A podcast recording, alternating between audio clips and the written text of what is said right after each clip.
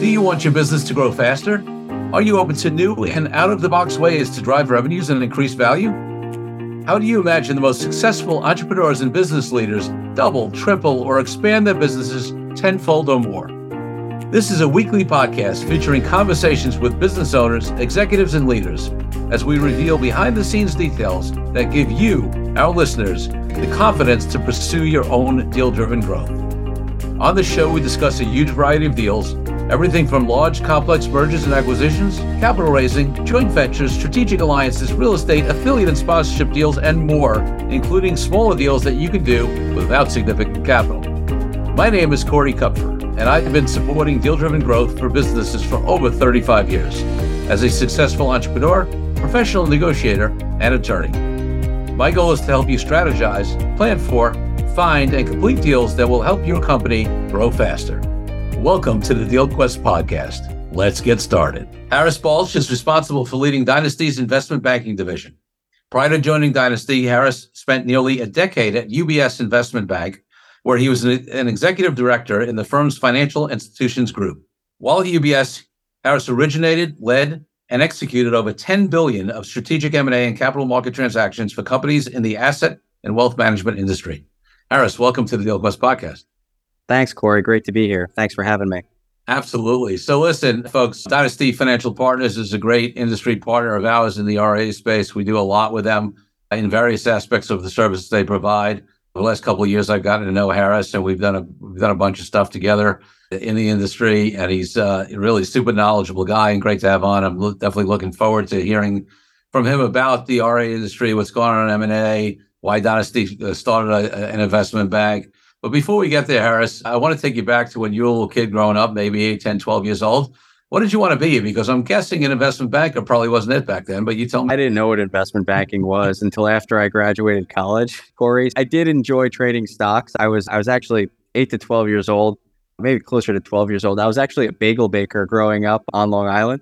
Okay. And in between playing baseball wanting to be a baseball player, I would do weekend in between games working as a bagel baker at a bagel store that that no longer exists. So sometimes it was the afternoon shift, and then during the holidays, I actually did the overnight shift. So it was a lot of fun because wow. I would do the overnight shift, open up the store at I don't know 11, 12 o'clock. My buddies would come in, we'd have fresh bagels, they'd hang out. Sometimes we'd invite people over, would have a little quiet party, and no one, no, it was like our own happy place. I take the money and then I invest it in the stock market, and that's how I learned about the markets. oh, that's amazing. Yeah. Uh, you said you didn't know what an investment banker was back then. Neither did I. I didn't even. I barely even know what the stock market was back then. I didn't. I grew up in a low middle class family, so my parents were not invested in the stock market. They were invested in trying to buy food and, uh, and pay the rent. so it took me even later to figure that part of it out. yeah, good stuff. And one other question, looking back, what was your first deal of any type? It could have been something small when you're a kid, or early in your career, whatever comes to mind. So, my first deal growing up, that's a really good question. It's funny. One of the things that I loved to do with my buddies growing up when we were probably in, in college is we'd love to promote parties in the city. So, I'm from New York, born and raised and schooled. And when we'd come home for Thanksgiving, for New Year's, sometimes around the holidays, we'd have this influx of, of people that would come in from from school from all over parts of the country and people would want to get together and there was no facebook or, and there was no link there were barely cell phones. So the best way to connect was actually seeing each other and hanging out. Yeah we partnered with one of our buddies was a really big promoter in and around the city so we'd buy wholesale tickets yep. and, and then we'd sell them at, at retail prices and then we'd write huge checks to get all of these tickets and then we'd have to sell them over a three four week period. And there was no like Ticketmaster or StubHub. It was all word of mouth.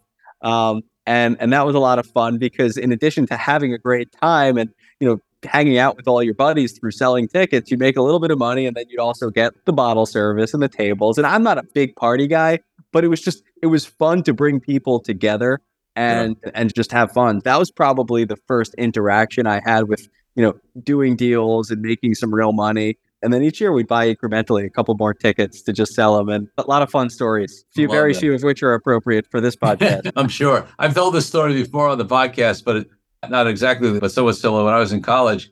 Somehow my last two years, I got to at Stony Brook.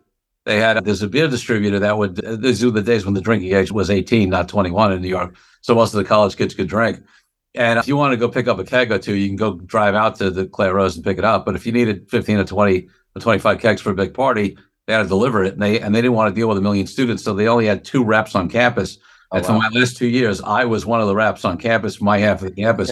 that Anybody who needed beer had to go through me. And similarly, I got a wholesale price and I could re- resell it at whatever price I wanted. And I made good money, but also, yeah, the benefits were that I got in free to every single party and had all the perks of controlling the beer in college. there you go. You were the man. Every time. yeah, I mean, couldn't be better.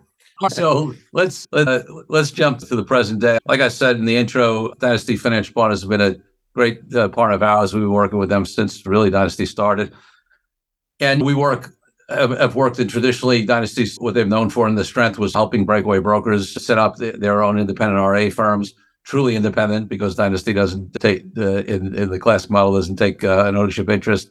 Just provides uh, amazing services to help them get going, start up, figure out custodian space, branding, all that kind of stuff. And then there's ongoing support, back office compliance, that kind of stuff. There's TAMP and that kind of and all that stuff. But more recently, and it's been what, the last couple of years, Dynasty has not only expanded into financing options for RIAs, whether that's debt or or equity like products, and then also now straight in investment banking. Tell us a little bit about that evolution and the and the role you play and what Dynasty is looking to do with this investment banking side like everything you do in business, you want to strive to serve the needs of your clients. And when I joined Dynasty, it was on the back of my my decade long career at UBS. And I, I loved the RIA space. I saw the tidal wave that was coming. I started to read about it and I knew about some of the key competitors. I, I worked with them when I was at UBS. And I thought it'd be great to deliver bulge bracket investment banking services to the masses. And so when I joined Dynasty, initially the goal was to build out and professionalize our capital program and also to help advise a lot of our clients who launched. They were scaling, a lot of them wanted to do inorganic stuff, and there was no real internal investment banking capability. And yeah, there, there were some folks from our firm that had investment banking experience, but there was nobody that came directly off the line that can sit as a partner to an existing client and help advise them. And most of the most of the firms inside of our network, I'd say the average CEO is, is in their late 40s, early 50s. And that's on average. You have some older, some younger. And they want to grow through tucking in advisors, buying RIAs, acquiring capabilities. And they really needed someone who could sit side by side with them that can speak that language. Right. So in many ways, it's neat because we get to be an advisor to advisors. And a lot of times folks who join independents don't know how to grow inorganically and even if they want to they need help. And so we've spent a lot of time 90% of what we do corey is education mm.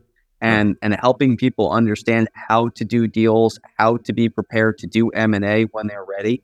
And then on the flip side it's also planning for succession mm. right? Whether you have succession internally or externally you need to have a plan. So, so how do you build that plan? How do you think about valuation? How do you think about succession internally? Is your team set up to afford some of the succession alternatives? If you don't, who are the players that you can align with externally? Right. And a lot of that is how our minority equity investment program blossomed because folks wanted an aligned partner. And Dynasty historically serving RIAs, providing wealth management technology, and also best in best class support around practice management and all sorts of wonderful technologies and capabilities, didn't have a full spectrum capital program. And when I joined the business, we had a loan program and we had a revenue participation program where we buy revenue in exchange for capital, but we didn't have this aligned common equity investment construct. And so we looked at the lay of the land and we had the fortune of kind of cherry picking, you know, what we thought was was some of the best features. We, we had the ability to pull some of our partners who were open to uh, an aligned equity investment, but but wanted to make sure that it met met both their objectives and our objectives. Because a lot of the capital partners that are out there lead with capital. That is what they do, and and for us, cap- capital is actually an accommodative business. It's our third business line. So we lead with what we call our core business, which is our technology, it's our marketing, it's our compliance, it's our it's our practice management. Our second business is our is our investment platform, and, and then really our third business was uh, our capital program. And when you think about all of the different types of things that are happening in our space, whether it's aggregators that are getting bigger, you're having you know, businesses that are want to get turned into platforms that are looking for capital to grow. And on the back end, you have more advisors that are looking to leave the industry just due to age than are coming in. There's a real need for succession. And and and I, I had the, the, the I had the vision to speak with the board and, and to speak with our our management team. And I said, look, we're, we're doing all of this good inside of our network, right? On predominantly on buy side. But but don't you think that there's a bigger need outside of our network where we could really help support all the different types of succession needs that firms have? And some of those succession needs may fall inside of our network, some of them may fall somewhere else. But there's really a, in my opinion, a, a shortage of just like there's a shortage of hiring human talent into RIAs. There's also, in my opinion, a shortage of human talent that are actually advising RIAs on what to do. And a lot of times when we speak with advisors and see advisors that have become CEOs, they, they spend a lot of time focusing in the business, focusing on the business and helping grow the business. But when at times, when, when it comes to thinking about succession, either whether it's internal or external, how do you facilitate it? How do you plan for it? Who do I speak to? It's great to mind share with other advisors, but but to speak with someone in confidence who have been through multiple reps and multiple types of situations can compare and contrast and take a situation from one side or from another and bring it together in order to advise a, a client on accommodating the best outcome is something that I thought was going to be very prevalent in the market. And so we did our homework to make sure that our FINRA licenses were up to snuff and Everybody on my team is Series 79 licensed. Everybody's come from either investment banking, private equity. We've created our own analyst program internally, so we've started to homegrown, homegrow some of some of our own talent, and it's been it's been great. We've taken on mandates both inside and outside of the network. The information flow that we're a part of now really allows both our ourselves, our clients to really elevate their game. Obviously, you can't share information, Corey. A lot of this, a lot of the, the information on deals are non-public. Deal figures typically don't get announced, but on a no-names basis, that information flow is, is so valuable and it, it helps our our clients just get stronger in their ability to execute on whatever their objectives are. So just, and I know you, you actually said this twice, but I want to make sure the audience who may not be, I know it, so I hear it, but just, just to be 100% clear, so if there is somebody who is not otherwise affiliated with Dynasty, not taking advantage of your number one business or number two, uh, second business, as you talked about it, they're still a candidate to to work on the investment banking side, right? It's not. There's no Absolutely. other affiliation that's required, right? Yeah, and to be clear, we're not an aggregator, so we're not out there writing checks to buy RIAs. That's not what we're in the business of doing. It's aligned capital, but we do reserve our capital exclusively for RIAs that subscribe to our core invest our core platform and our investment platform. But the advisory work that we do with our team extends beyond the network. And so for RIAs that are tuning in to the episode that wanted to have a confidential conversation or just a market check, a lot of times folks reach out to us and say, Hey, what are you seeing in the market? How are you feeling about multiples? I'm three years into to this to this plan how should I be thinking about my exit alternatives now? When should we formally engage? So we have confidential conversations all the time, Corey. The M&A ball game is a very long one. Yeah. And and so we try to build relationships with clients and prospects along the way. And we, we're, we're fortunate to, to work with a variety of advisors when they're actually ready to transact. Love that. So you mentioned something earlier I want to come back to because it's a topic I talk about all the time. And I, joked that my listeners probably get tired of it, but I'm going to keep talking about it because it's so important, which is this mindset conversation. You talked about the fact that some of these advisors, right, they break away, they're, they're looking to scale and grow, but a lot of times they spend time on the organic growth side, right? How to get more clients, all that kind of stuff. But that they need support. And in terms of this inorganic growth conversation, right? How do you do that? And for me, even before that, there's even that mindset shift to say, hey, wait, there is this other way to grow, right?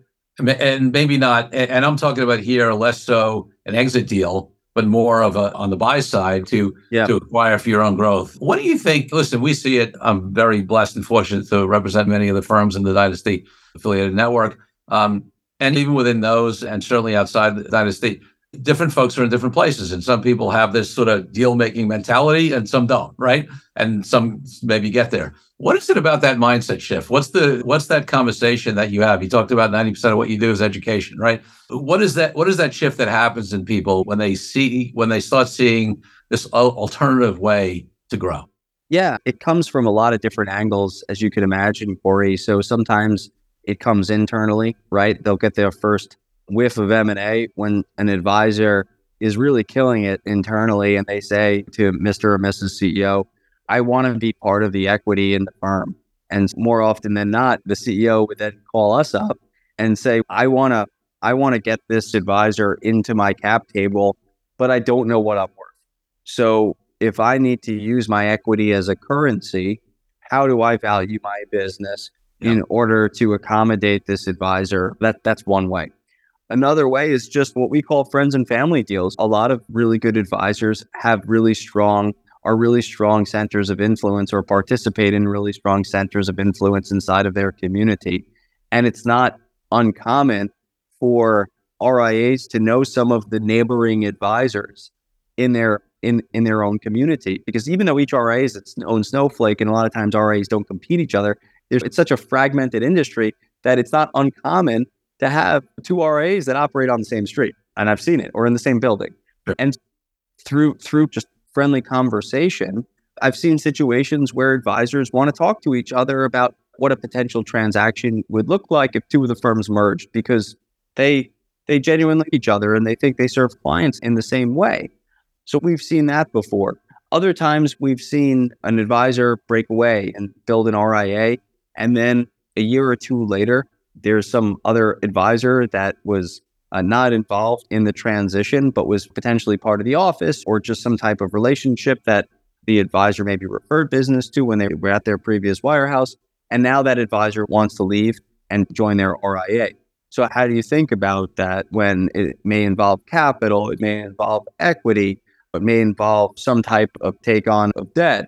And so that's how you see a lot of the CEOs and the principals that we work with get acclimated into thinking about valuation, thinking about structure, thinking about, you know, how do I just what are the subtleties in approaching a situation? Because we can do a lot of back office stuff in terms of the modeling work and how you think about pro forma valuation and different types of of, of consideration mixes to align partners. But a lot of times we also play the role of a psychologist and, and the the principals that we work with just need help on. It's so funny because they're asking people all the time for money, but they don't know how to approach another advisor and have a thoughtful conversation about merging the businesses together. So a lot of times we serve as a psychologist to help facilitate that conversation alone. And then as it takes its own shape, we we have multiple psychology sessions to, to make sure that both partners feel good about whatever it is that they're doing together.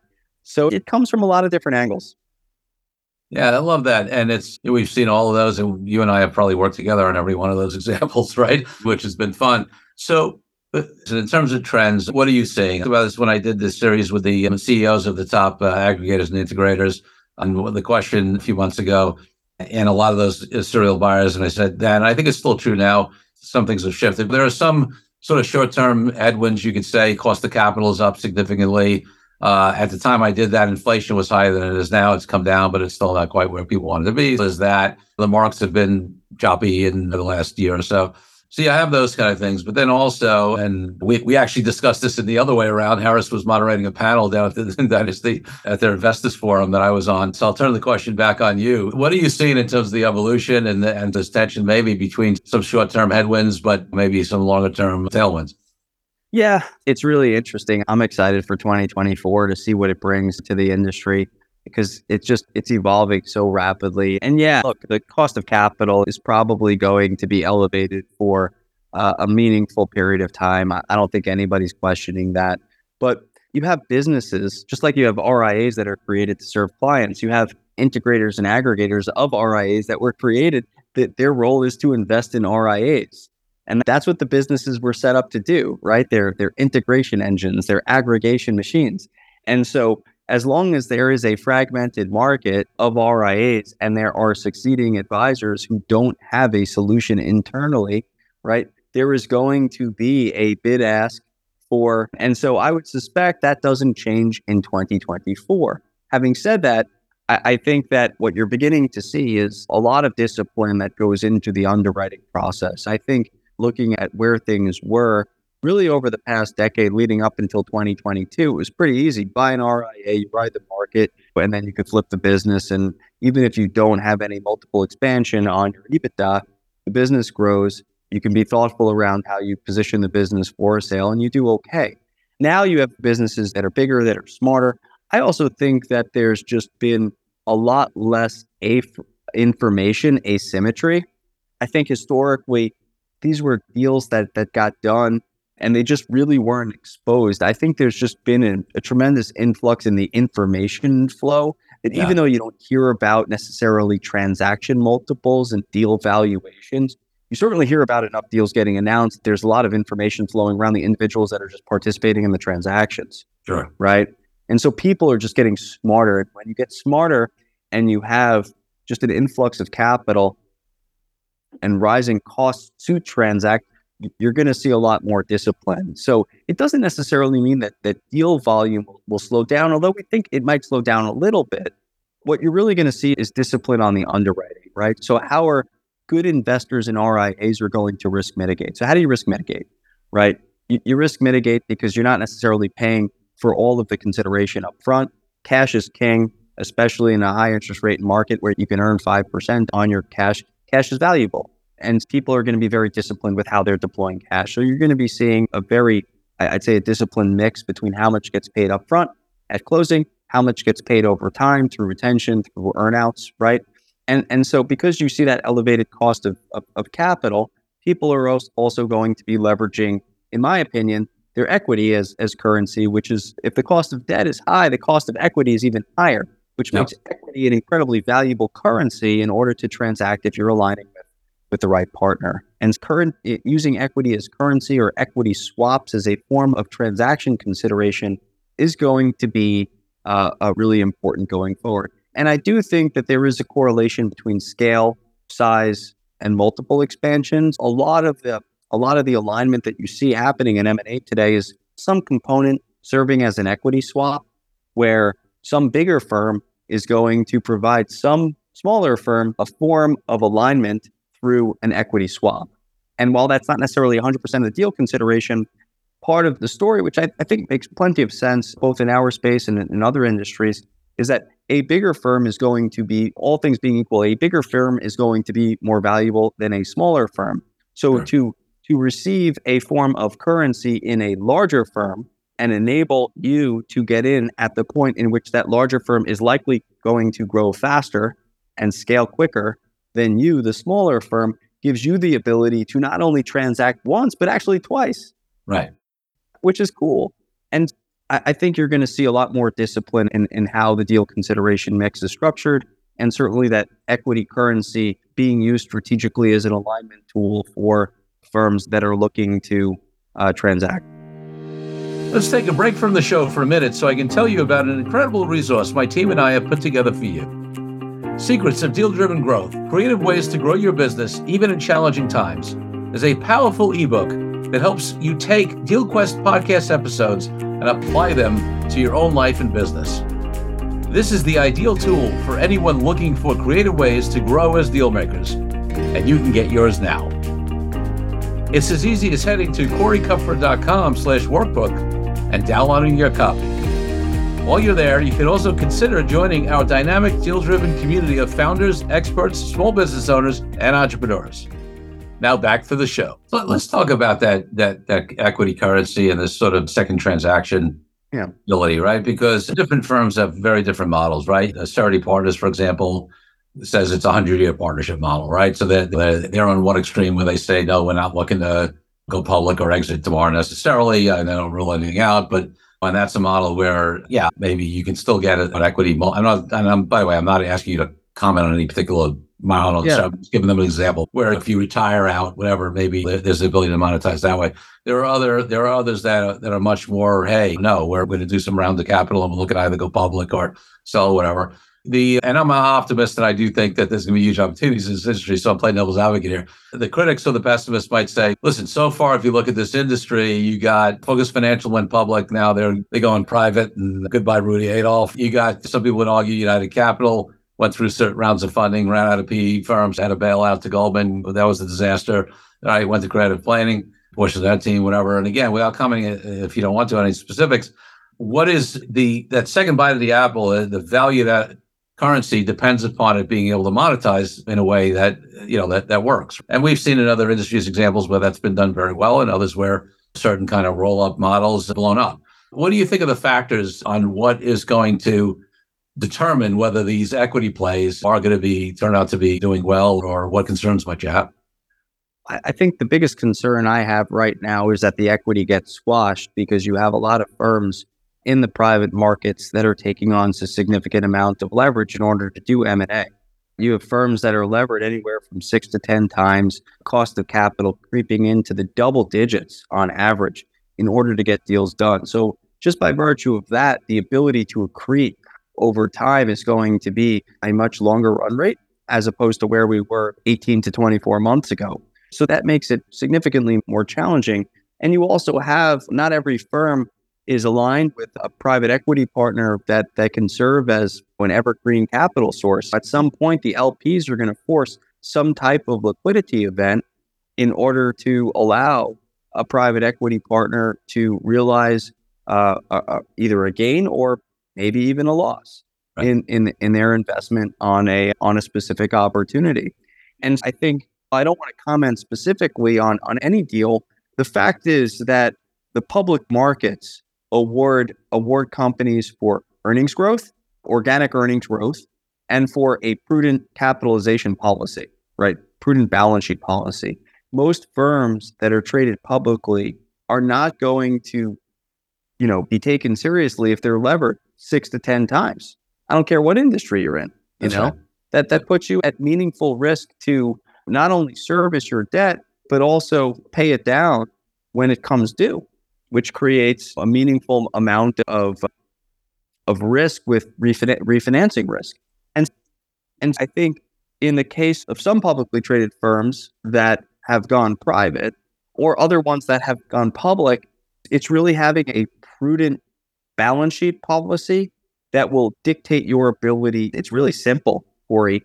It's for every dollar of invested equity, what is my what is my return on assets? Sure. right? If I have a strong return on on my assets, I will be able to deliver a, a positive return to my equity holders. And when you introduce the concept of debt and leverage, while I think there is a healthy level of equilibrium between debt and equity, the public markets are going to dissuade you from over levering your balance sheet in order to grow inorganically, right? And yeah. and so you really need to look at the plowback ratio of what firms in the public markets are actually doing with the capital that they're generating.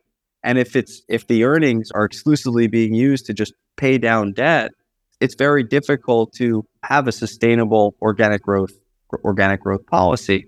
And so with some of the firms that have gone on private, I, I think they've they've unfortunately the, the public markets were not able to really understand their story and maybe not allow them grow the way that they need to grow. And for firms that, that are public or looking to go public, I think there's a, a really unique opportunity to, when the markets come back, because they're not there right now, sure.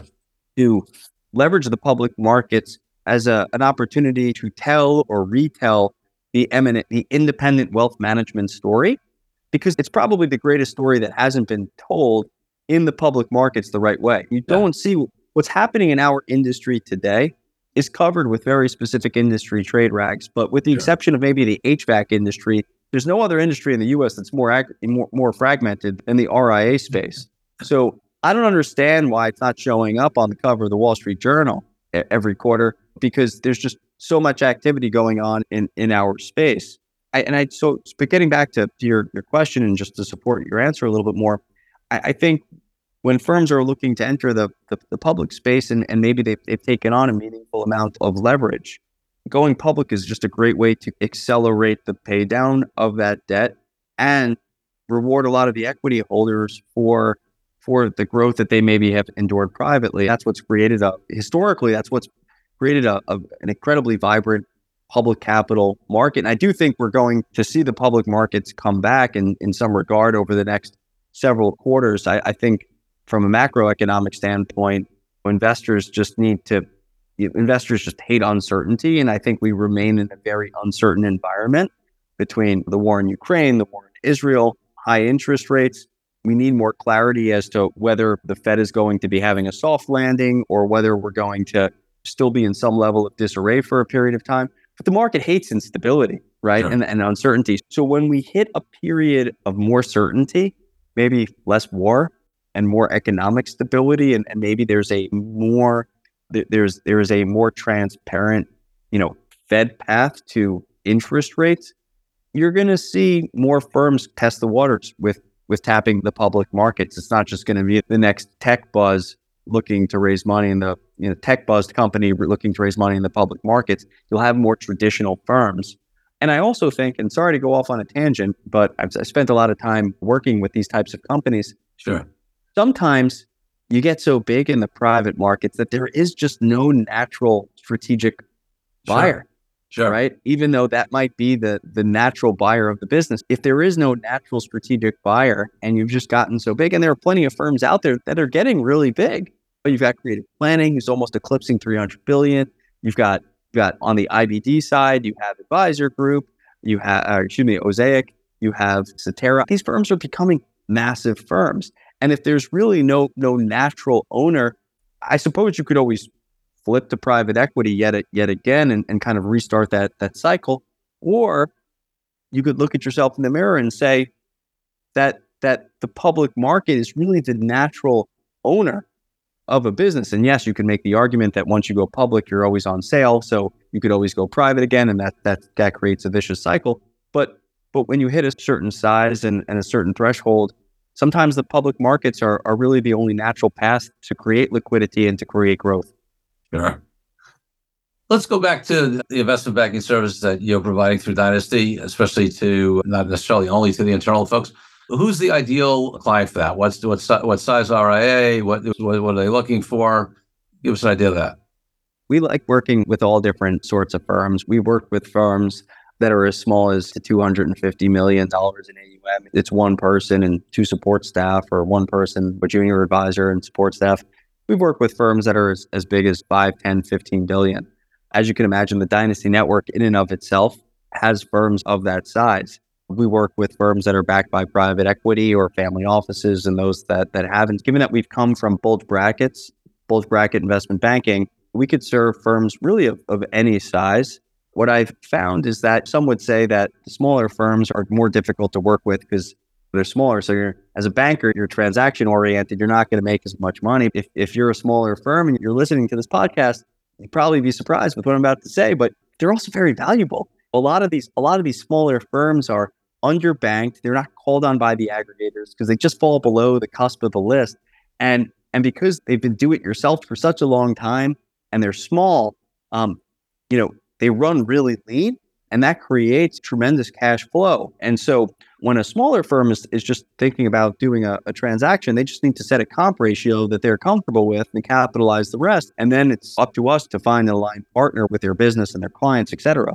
But we love working with all different types of small businesses across the country because those are sometimes the most fun and the most impactful firms to, to work with. But on the larger side, as you move up, it just becomes more complex, right? You have more owners, you have more stakeholders. Sometimes you have outside capital providers. Sometimes the operating agreement has changed over a couple of times, right? You got to answer to multiple types of stakeholders. Sometimes you're not just dealing with outside investors and inside investors, but you're also dealing with the employees. Because one of the biggest questions that always comes up is when you're working on an M&A deal, it's great that you got a strong valuation, you've got a competitive process from a couple of different credible partners, but how do you compensate some of the some of the people at the company that aren't equity partners but have been incredibly loyal, right? Yeah. So those are interesting conversations that we like to get involved with to make sure that all the stakeholders are feeling good about the types of deals that they're doing. And then on the on the buy side, we get involved in right now we're working on a merger deal between two RIAs. It's not always just a, an advisor, an RIA looking to tuck in an advisor. It's sometimes an RIA looking to buy and merge with another RIA. Uh, a lot of the clients that we work with are not backed by private equity, right? And and so how do they use an aligned currency or how do they raise capital to just structure a deal and to make it work for, for both parties. So we get involved in all different types of transactions, both sell side and, and buy side. Love it. You mentioned something that I want to highlight a little bit, which is conversation of what do you do when you have a G2 maybe that hasn't been equitized and now you got a deal going on and maybe they control. We've seen it definitely where they're not equitized at all. Or maybe you got the junior guy has 10% of the company, but controls 30% or 40% of the, of the client relationships. And so there's there's a conversation about how you solve for that on the back end, which if you have any input, I'd love to hear. But also sure. because we work together, at, at least in terms of the dynasty affiliated firms, one of the things that, that we work together on is trying to think through the an equity and capital structure that anticipates the ability to equitize people as you bring them in, as to whether it's sure. people or people you're tucking in. So talk a little bit about that whole equitization sure. conversation and like the proactive view, and then if you haven't done it proactively, how do you deal with it? I'll give you the proactive and then the reactive because on the proactive, it's easy because when we're working with advisors that are looking to either join our platform or create a new RIA, uh, the, the proactive view is you're starting from scratch. Dynasty, you've seen a gazillion different types of situations. How can my operating agreement be bulletproof? And unfortunately, we can't be uh, bulletproof for every situation, but in terms of setting up the right types of share classes that are either led by owners, led by advisors, or future equity owners, there are ways to structure your operating agreement to accommodate internal succession situations and whether the person receiving the equity is it participates in just the capital upside or the capital and the economic upside is really up to up to, up to each RIA. That's the beauty of independence is that you can really craft your operating agreement to to really meet the the needs of, of what you think you will need in the future. And yeah, you could always change your operating agreement, but you can be proactive on the front end to to address a situation that you think will come up or is coming up as a result of going into independence. On the reactive side, it's interesting. My my biggest advice for listeners out there that are thinking about doing an internal succession is that you, you, you everybody needs to lean in. Everybody needs to lean in because it's a great way to perpetuate your business. And there are plenty of RIAs that are just rugged individualists, rugged independent firms that will not never take private equity. They don't want outside capital, and it's really important for them to to to perpetuate their business from the inside. So just by virtue of that, you need to be flexible with how you accommodate the rotational equity inside of your firm. Uh, so everybody has to lean in sometimes with valuation owners need to lean in on when they receive their payout for their equity. Sometimes the cost of that buyout may involve not just a seller finance note, but also outside capital. The cost of outside capital to a second generation advisor is naturally going to be much more expensive than a friendly seller note. Coming up with a, a cost of capital mix for a second generation advisor, who, by the way, is also owns a home and is looking to save money uh, to to put two two or three or four kids through college, um, has a very different liquidity profile than than someone who's retiring and, and looking to perpetuate their business through a succession event. So it's not easy, but I'll tell you, Corey, from working with our clients, when there is a real desire of the of the firm to perpetuate and everybody's willing to lean in and give up something, right? Maybe the exiting owner doesn't get the max valuation and but they get to issue a seller note on their terms that makes sense for them and, and for the advisor and, and for the for the second generation advisor and then for the, the second generation advisor maybe they have to commit to making a bullet payment on a certain tranche of the equity a couple of years out because it forces them to grow the business and the enterprise value of the firm, which only makes their equity more more value for a future succession event, are the types of things that you need to deal with. And it just requires a lot of iteration, but most importantly, patience. Yeah, yeah, that, that that's absolutely true. There's so much more we can talk about, but we're out of time. So I'm going to ask you my final two questions. The first one is just where can people find out more about you and the services specifically that you're providing at Dynasty? And sure, yeah, we the, the Dynasty Investment Bank has its own website. So if you just Google Dynasty Investment Bank, you can certainly look us up for for folks who are listening that are familiar with with Dynasty. You can go to dynastyfinancialpartners.com or or dynastyinvestmentbank.com. and you can learn more about Dynasty's business and, and our investment bank. Love it. As my final question of the podcast is always about my highest value in life, which is freedom. And for me, that means everything from freedom around the world for, from all, for all people from oppression to why I've been an entrepreneur for decades and haven't had a boss. What does freedom mean to you and how does it impact your life and business? It's a great question, Corey. For me, freedom means peace on earth. It means creating unity and community around around you. And and that level of harmony is your zen and enables you to perform at your highest level every day. And that runs with you at home, with your family, and then in your office with the people that you work with. And if you feel free, and we're lucky to and very fortunate to work in a, a free country where we have our freedom, it, it enables us to be the best we can be. Harris, thanks for being such a great guest on the Deal DealQuest podcast. Thanks, Corey. Thank you for joining me on this episode of DealQuest, where we help you understand how deal driven growth can be your ticket to freedom. I want to invite you to a unique way to tap into the wisdom and experience of the DealQuest community. The Deal Den is a place where entrepreneurs, high level executives, and business leaders come together, support each other's growth and success, and share what's working best, as well as what challenges we are facing right now. You will get input not only from me, but from all of our members. We collaborate and serve each other. To join us, go to corey.kupfer.com slash dealden. I'll see you there. I'm Corey Kupfer. Until next week, wishing you the freedom and financial prosperity that I know your deal quest will bring.